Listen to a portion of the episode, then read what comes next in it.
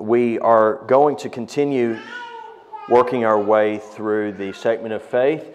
Um, this is, I, I, hope you understand, this is not meant to be um, uh, an, uh, you know, an in-depth, years-long um, uh, study where we will take uh, months to work through one statement. The idea is to reinforce these, uh, these beliefs and as the last time we read the statement of faith, we walked through it um, as, as, to why it's important that we have it. Uh, tonight, we're going to simply look at the first statement, and there is so much here.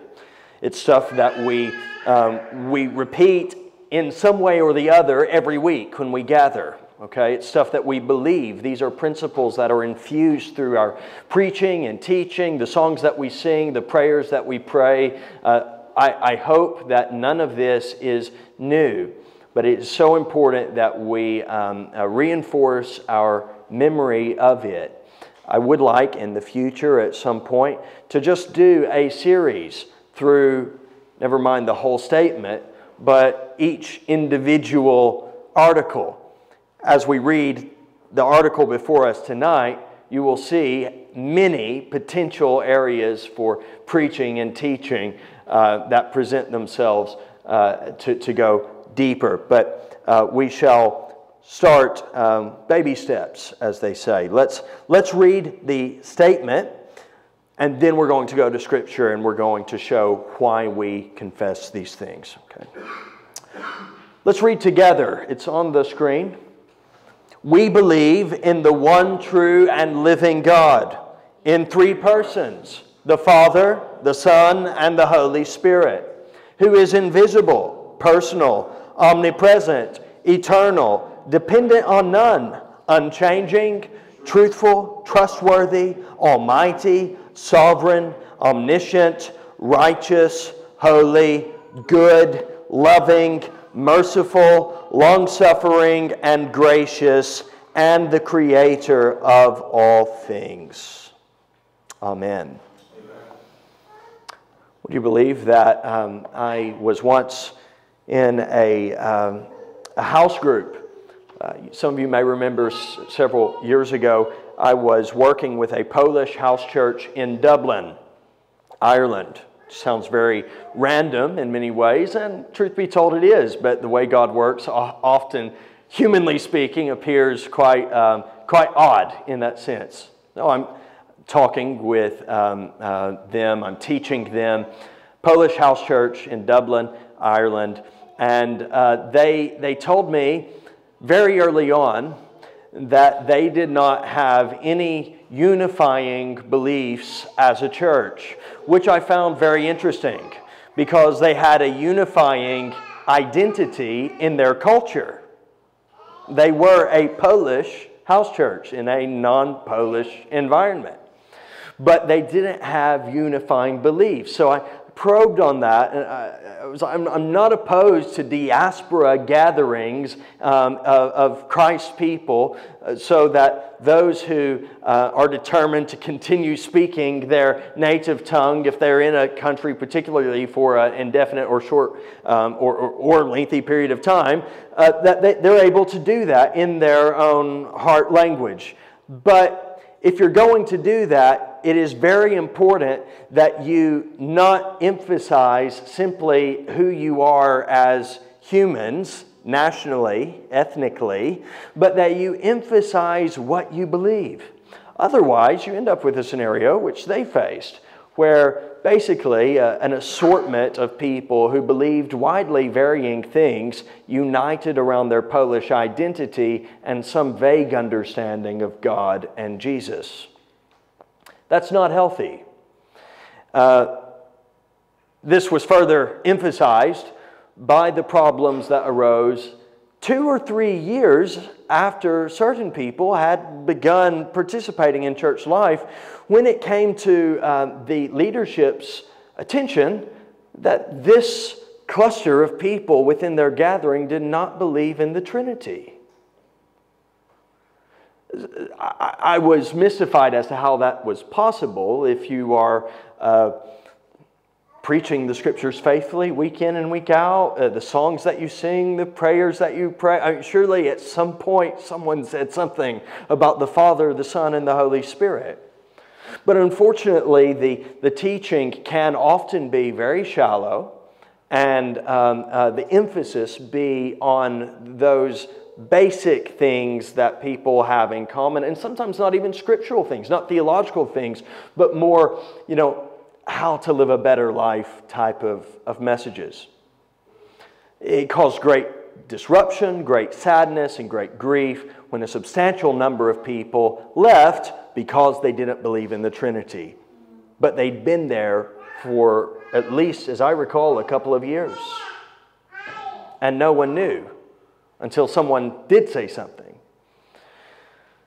at that point, I, I, said it's very important that you have um, a, a statement of faith that emphasizes something of um, what you believe.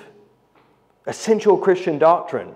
I had this very statement translated into Polish, and I took it to them and distributed it um, among those who were, were gathered. And what they did with it next, I, I don't actually recall.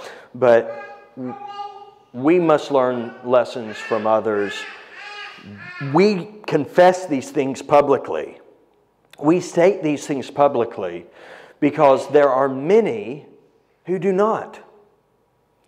And it seems an obvious thing, but there are many who would say that they are Christians or profess some form of Christian belief who would disagree with the, the very first portions of this statement the Father, the Son, and the Holy Spirit.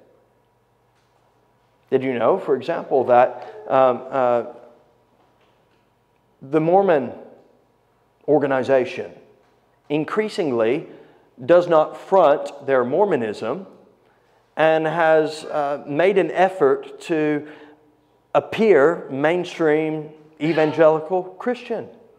In various contexts, they've rebranded. They call themselves different things.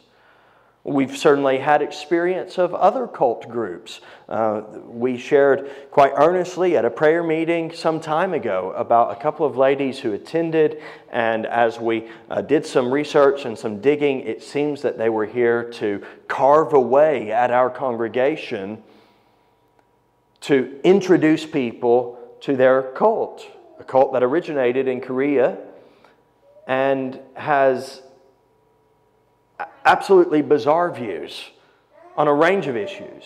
But something that they, like many cults, have in common is they deny the biblical teaching of who God is. We begin with God because that's where Scripture begins. And so I want to direct your attention to the first verse of Scripture Genesis 1 1. In the beginning, God created the heavens and the earth. Do you know that verse by memory? Should do. In the beginning, God created the heavens and the earth. And my purpose tonight, and I know there are a number of amazing, incomprehensible themes that are packed into the, uh, the, the first article of our statement of faith my purpose tonight is not to uh, complicate things further, but to show you very clearly and simply, I hope, the beauty and glory of God as He's revealed Himself. Genesis 1 1 In the beginning, God created the heavens and the earth. Just look at that first bit. In the beginning, God. We must ask the question who is He? Our statement of faith says He is the one true and living God. One true and living God in three persons. In the beginning, God.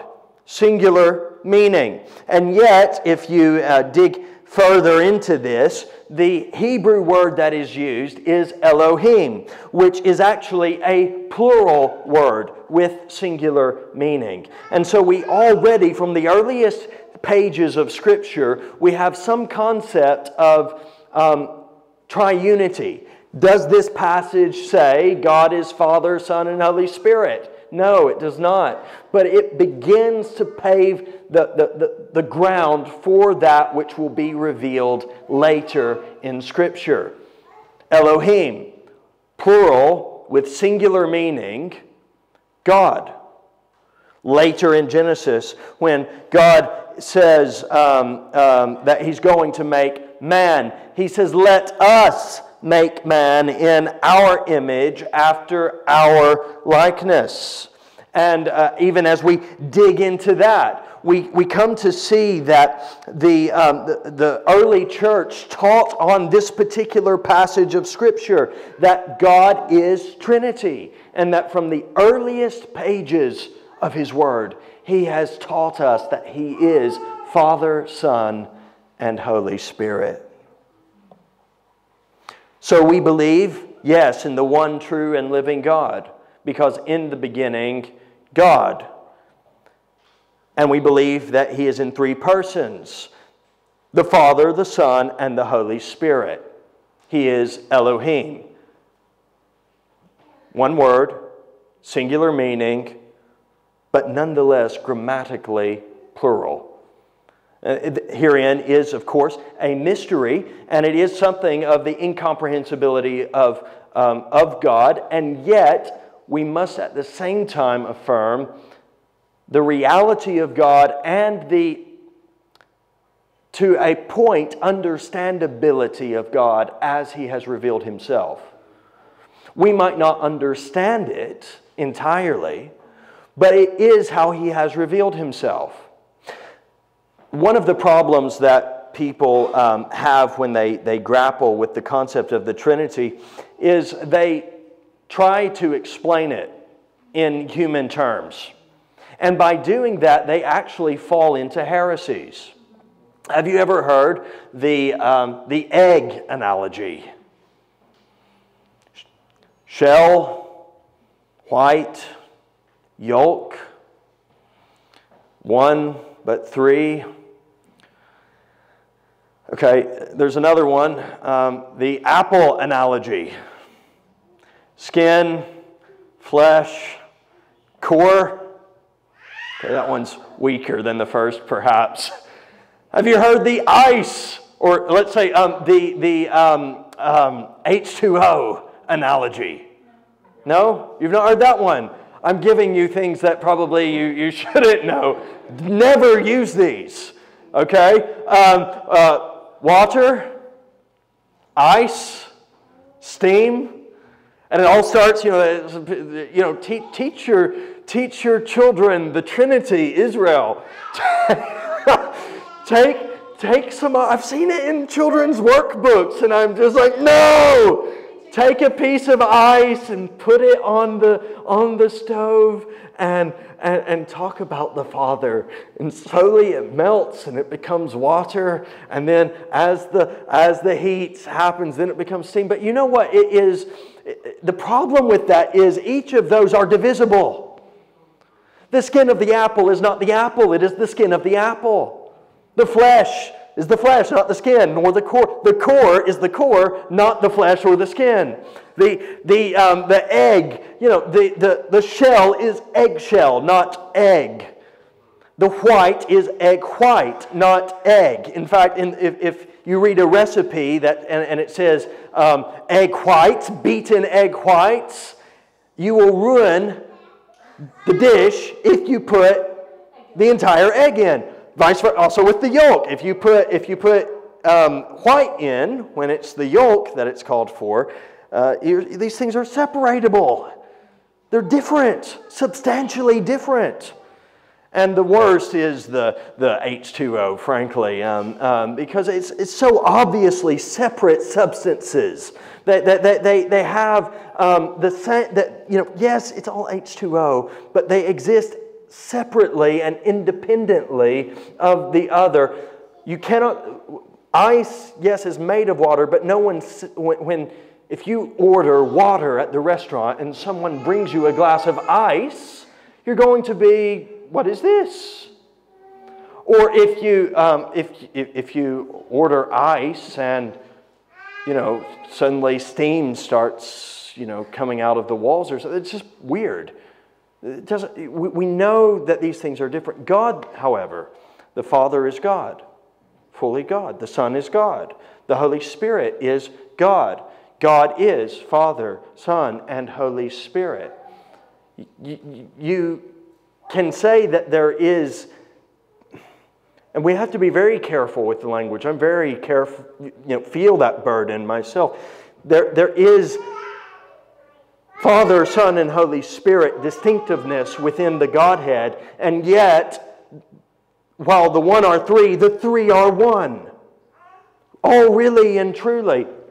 Someone says, I don't understand that. Um, uh, that doesn't make any sense. Uh, you know, they'll, they'll say, uh, uh, so are you saying, you know, it's like m- me and my wife and our child. Have you heard that one? That's another one. Normally, that one's not used by Christians. That one is used by um, Muslims and other people who would deny the Trinity. So, um, uh, this, this idea that we have, um, uh, you know, uh, various, you know, family analogies, that doesn't work either. Uh, what do you say to a person who says, I don't understand it? That is the point. If you can understand, I've said it so many times, uh, you hopefully know what I'm about to say. If you can understand God completely, it is not God.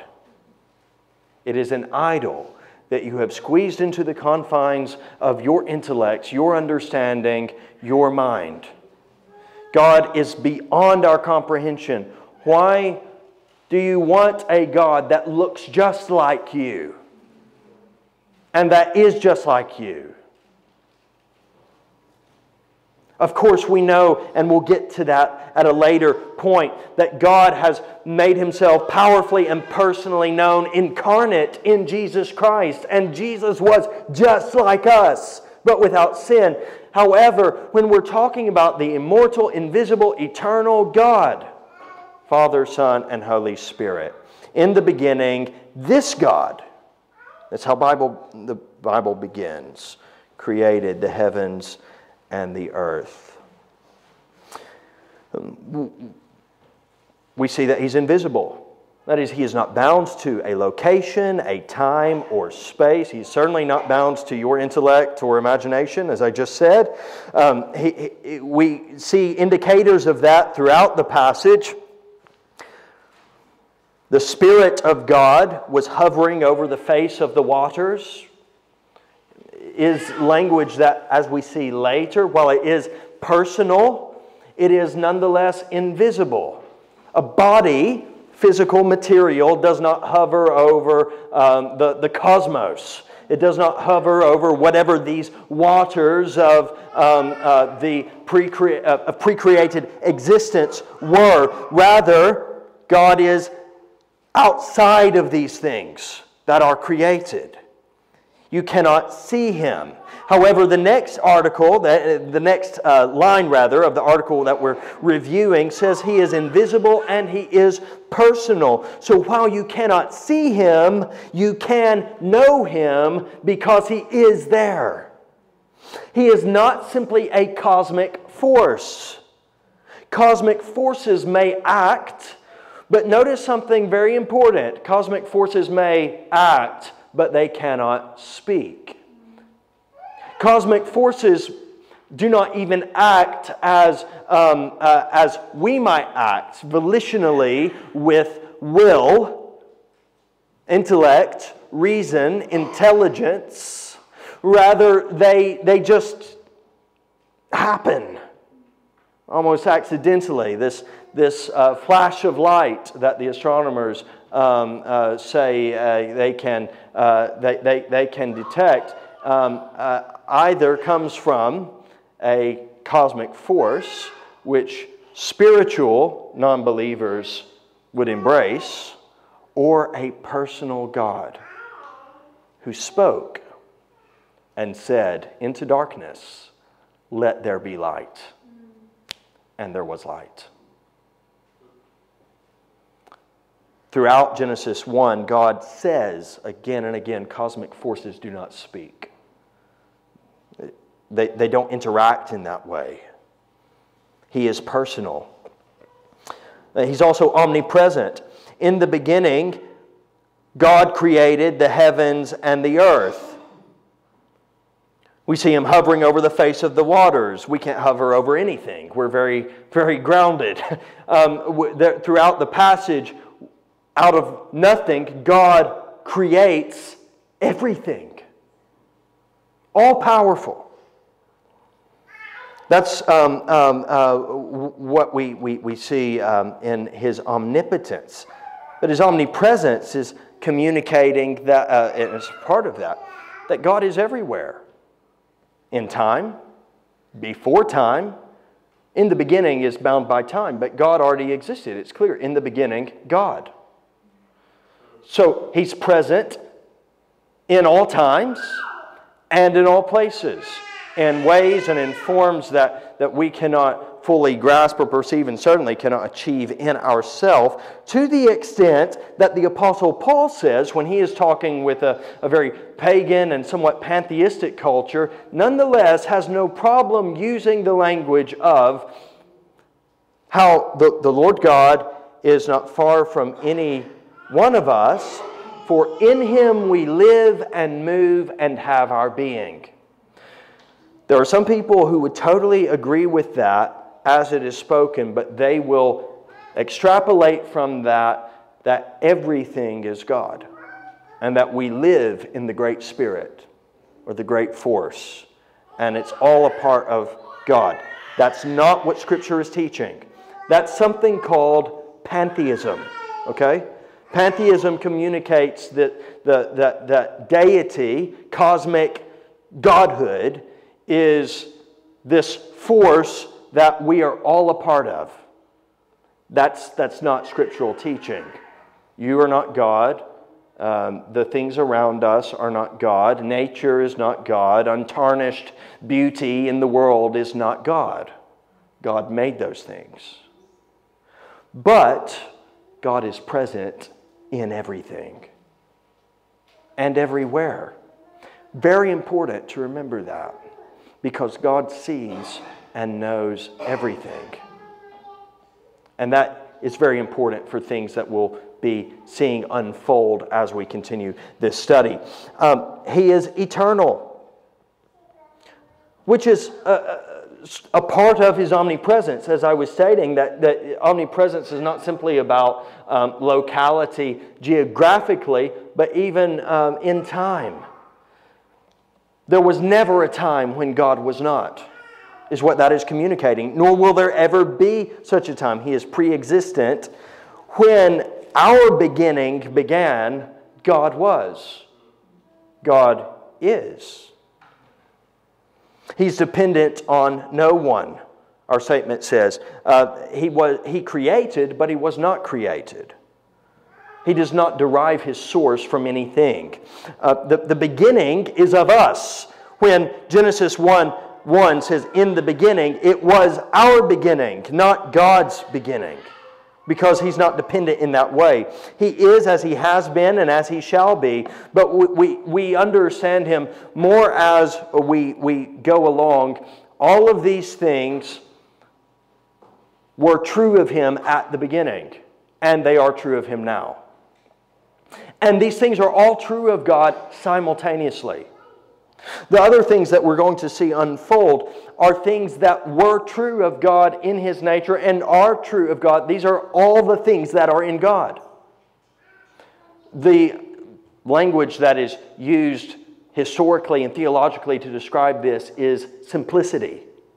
God is simple.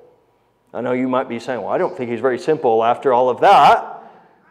He's incomprehensible, but he's simple in that all of this is in God. The reason we struggle is because we know all of this is not in us. The problem is not God, the problem is us. The problem is not how God has revealed himself. The problem is our ability to grasp all of this at the same time, existing eternally in one being forever and ever. We see that as, as we uh, continue through the statement, that he is truthful. Throughout Genesis 1 1, after uh, it elaborates on God creating the heavens and the earth. We see how um, he saw that what he made was good, which is a statement that makes a truth claim, is it not?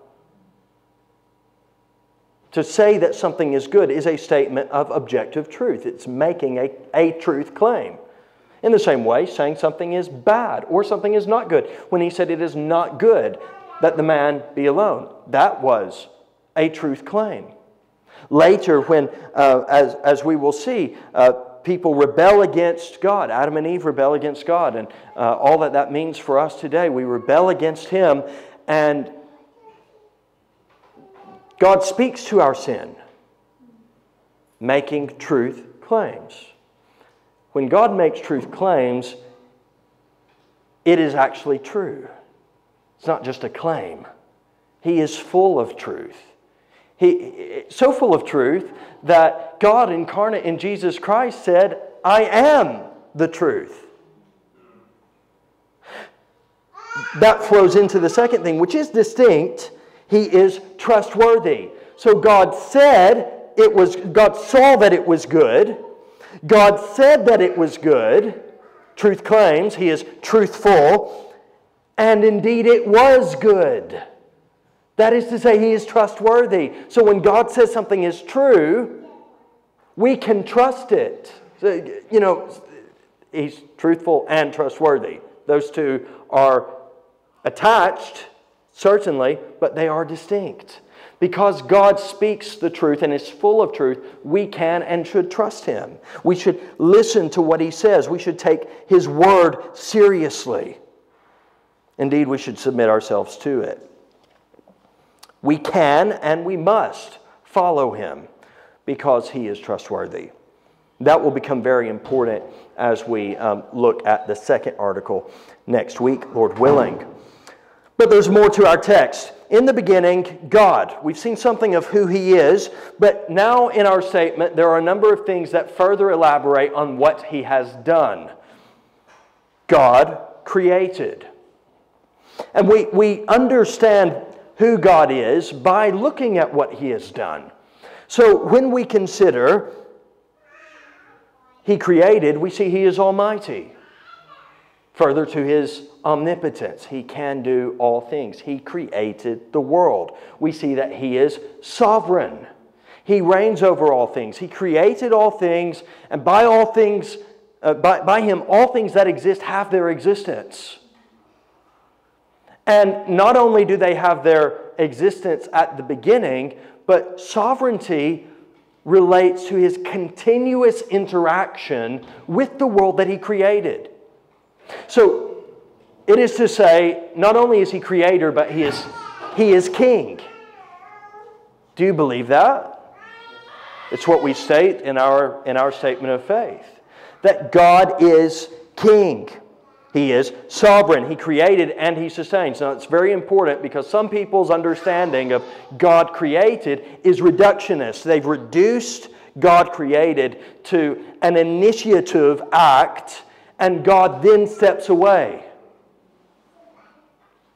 They, they've reduced even God's omnipresence, his omnis, uh, uh, omnipotence, and his omniscience to that realm. Thus, everything afterwards is very subject to what we do and how we behave. There are a number of errors, uh, totally false teachings, indeed, even heresies that have cropped up around this very issue. For example, there, there are some who believe that God knows a range of scenarios that might unfold, but He does not know exactly what you will do or choose necessarily, or He self limits that knowledge and then He interacts with the decision that you make somewhat as a process. It's actually called process or process theology. It's this procession of things. And God is, there's another thing um, called, uh, you know, attached to that, open theism. This idea that, that, again, God doesn't know everything, He knows everything at the beginning, but then He. There's a course that's open. There's a lot of open stuff there that He's engaging with, He's interacting with. That is not scriptural teaching. We believe that God is sovereign. And as sovereign God, He is creator. And as creator, we believe He is king. And that the God who created the heavens and the earth sustains the heavens and the earth. Yes, He does engage the heavens and the earth. He does interact with the heavens and the earth from a human perspective, but everything from the divine perspective revealed in Scripture is unfolding exactly as God has intended and planned. That should give you great hope and peace.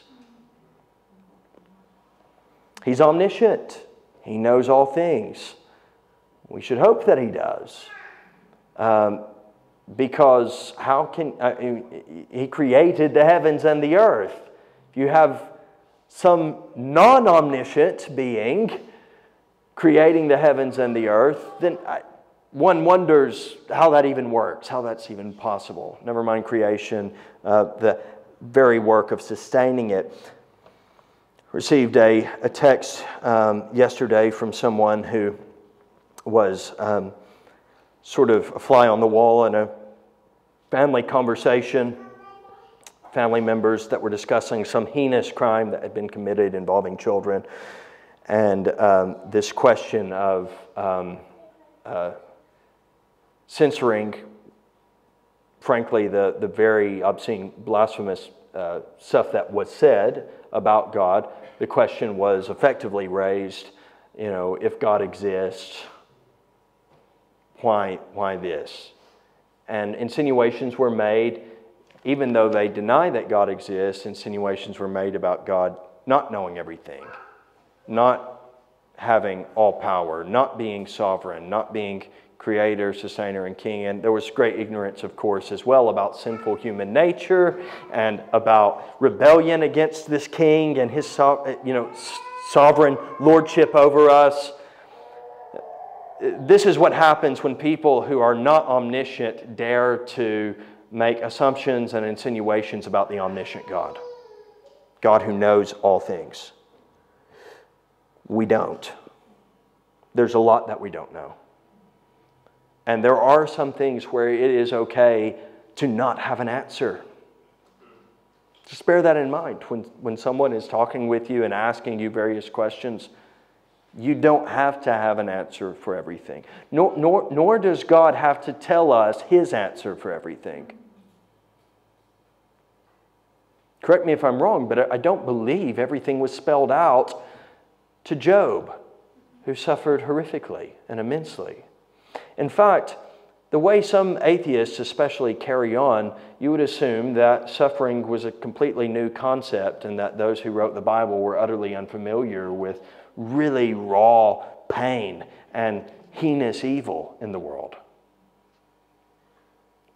I can't believe that they've actually spent much time reading the Bible. The scriptures openly address such things and confront such things and grapple with their realities. And they always do so with the knowledge that God sees, He knows, and He has all power, and a submissiveness to His sovereign wisdom that He knows stuff that we don't know. And therefore, things happen that we can't understand why and how they should happen. But it's all a part of the plan. Furthermore, lest we question, we have that statement that He is righteous, holy, good, loving, merciful, long suffering, and gracious. God created man in His image to reflect Him.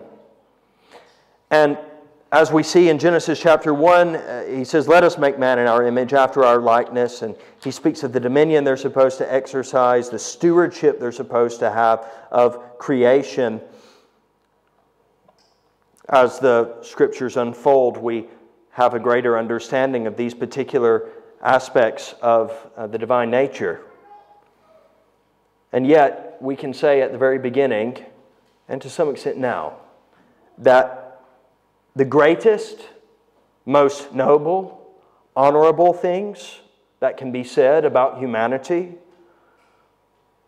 are those things that still clearly reflect His divine character. In other words, they are not of us, they are of God. They are glimpses, fragments of His image. However much we have taken that, that image, that mirror, and shattered it with, with our rebellion, there are things that we look at and we see something of God's holiness something of God's righteousness? Where do we get this conscience? Where do we have this sense of, of what is right and, oh, and what is good and what is, what is holy? And conversely, what is bad, evil, and impure? The whole fabric of our moral thought process is rooted in the very beginning that God created us in His image, which we will elaborate on in time. But the questions that we ask, the outrage that we have, the frustrations that we, we have in grappling with human suffering, particularly as pertains to the existence of God, that, that moral outrage that these atheist um, family members were expressing to my friend was there because of God. who is holy and good and loving and merciful and long suffering and gracious. These things are things that we know and appreciate more in light of our sin, though, which is interesting, isn't it? There are some things that we would never fully appreciate were it not for our sin, were it not for our rebellion. The, the, we, we confess these things and we state these things as belief because they are true in God and they always were a part of His nature and character. But to know what righteous, holy, good, loving, merciful, long suffering, and gracious are is also to know and recognize what is unrighteous, what is unholy, what is bad, what is hateful, what is vengeful, what is impatient what is ungracious and vindictive. But God is all that is good. And we are not that. And because we are not that, we see Him more distinctly. Might it be that God has, in His providence, permitted sin, rebellion, that we might see and know Him more for who He is? in all of his beauty and glory. Specifically, the things that you have done in your life, the things that are so unlike God, are there so that you can see how good and great and gracious God is. Contemplate that. And as you contemplate that, that should not lead you to a place of, as Paul says, I'll sin more so I can, you know, oh, I'll sin more so that I can see God more clearly. Absolutely not. Rather, God has shown us our sin and He has shown us His goodness and glory so that we might love Him and serve Him and hate these old ways and these bad things that we have tampered with as we pursue Him. Now, there's one other thing that I, I, I, um, I want to, to show you because it's one other thing in our statement of faith. He is the creator of all things.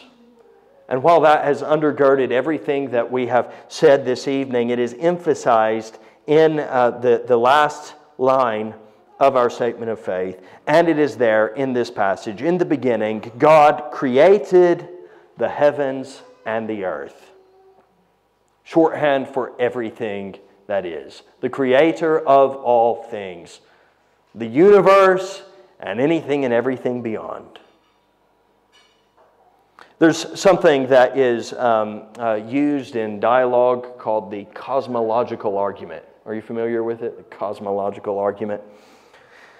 It's a, a logical progression that um, even people who do not believe in the God of the Bible nonetheless use to um, uh, understand or to promote their concept of what is termed in vaguely theistic circles, at least, intelligent design. That this world has a designer. The cosmological argument says this one, and even though non Christians use it as well, it is actually useful, especially with atheists. One, anything that begins to exist has a cause. Is that true? Anything that begins to exist has a cause. Secondly, the universe began to exist. No, no one disputes that, that I'm aware of, that, that is taken seriously. Uh, they, they may have a different origin story, but there is an origin. There is an original point. There is a beginning. There is that flash of light that, you know, I was reading about the astronomers talking about just a few, a few weeks ago. But what is that? Anything that begins to exist has a cause the universe began to exist. Therefore, the universe has a first cause. We don't believe that God began to exist. Remember, we said He's eternal. But we do believe that the universe began to exist. Therefore, the universe has a first cause. And that first cause has to be something, for the universe to exist, it has to be something outside the universe outside our concept of time and space. It has to be capable of generating matter and energy. It has to be capable of generating order. It has to be capable of constructing that moral framework that I was talking about a moment ago. It has to be capable of stringing together the miles and miles of, of, of um, uh, blood vessels and veins and nervous system, the electrical wiring of your body and that of billions of people throughout human history, everyone who has existed and beyond that which can be seen and that which can be dissected, all of the atoms and the molecules and the complex structure thereof, and everything that exists has that at its deepest, most invisible levels. Structure and order, all of that has to have a first cause. All of that has to have a designer because it is intricately designed. I uh, read the words of a, um, a Nobel laureate a physicist, a man who would not embrace the doctrine of creation as outlined in Genesis 1 and 2, but he nonetheless confessed intelligent design, as one sees it from a scientific point of view, seems to be quite real. This is a very special universe. It's remarkable that it came out just this way if the laws of physics weren't just the way they are, we couldn't be here at all. Examining creation, whether you give it a cursory glance or examine it in depth and detail, one has to confess that this is not accidental. The order of the universe and the hierarchy of the species militates against seeing the world with all of its structure, all of its order, and diversity as mere chance or evolutionary survival of the fittest development. It is fascinating, mind blowing. There's uh, this um, concept of fine tuning, and uh, there's uh, hours and hours of uh, content you could consume on that. But that if we were a little bit away from where we are in the solar system, we would be too hot to sustain life or too cold to sustain life. That's reducing it, uh, again, hours and hours of stuff. It'd be nice if they just said that um, and had a, a, a map, an infographic. But if we were just a little closer to the sun, we would be too hot. And if we were just a little further from the sun, we would be too cold. Gravity and the way we, we, we, we can't even explain that, but we walk on the ground. But they can send a rocket to the moon or wherever and people floating about. They don't even get to the moon. They're just out of orbit or whatever, and they're floating around. There's simulations of it. There's order, there's structure, there's something unique, distinct, and different about the world that God made. And the universe that He made, and this earth that He put us in for His unique purposes. And that's why we confess, that is why we state, we believe in the one true and living God in three persons the Father, the Son, and the Holy Spirit, who is invisible, personal, omnipresent, eternal, dependent on none, unchanging, truthful, trustworthy, almighty, sovereign, omniscient, righteous, holy, good, loving, merciful, long suffering, and gracious, and the creator of all things. And it starts from the very beginning of Scripture. In the beginning, God created the heavens and the earth. Let's pray. Heavenly Father, thank you for your word. Thank you that you have um, uh, refreshed us. Looking around the room tonight, I, I don't believe there are any atheists here, anyone who would deny the existence of some God, but I pray that each of us really knows you, the one true God, one true and living God, that we place our trust in you, for you are truthful and trustworthy. Lord, I pray that we would honor you for who you are. Uh, I pray, Lord, that you would, you would help us to be led to worship through these great truths. How could we not? How could we not live differently, think differently, act differently, speak differently, confessing these things? So, Lord, I pray that you would change and transform us from within as we are nourished by the truth of who you are. In Jesus' name, amen.